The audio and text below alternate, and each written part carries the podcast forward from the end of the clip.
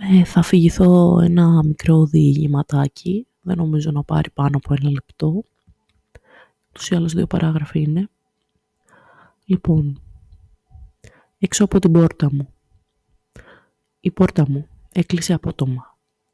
Όλες οι σκέψεις μου, λέξεις που αιωρούνταν γύρω μου. Σωπαίνω, φοβάμαι.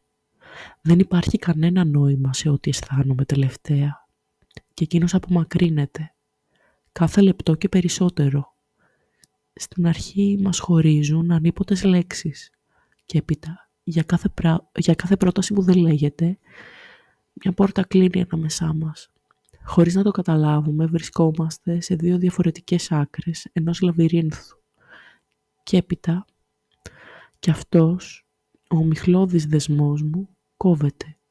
Και ο καθένας από μας βρίσκεται πλέον στο δικό του κόσμο, αποκομμένος. Μονάχα ελπίζω να ανοίξω την πόρτα μου και να βρεθώ κοντά σου. Ακόμα κι αν βρισκόμαστε έτη φωτός, γαλαξίες μακριά. Λοιπόν, αυτό ήταν το διήγημα. Πάλι πρέπει να το είχα γράψει εκεί γύρω στο 19-20. Και είναι κάπως περίεργο γιατί θα μπορούσα να το έχω γράψει και για τον Άγγελο εν τέλει. Μόνο που δεν γνώριζα τον Άγγελο τότε. Τι να πεις, μάλλον περίμενα την απώλεια και τη θλίψη.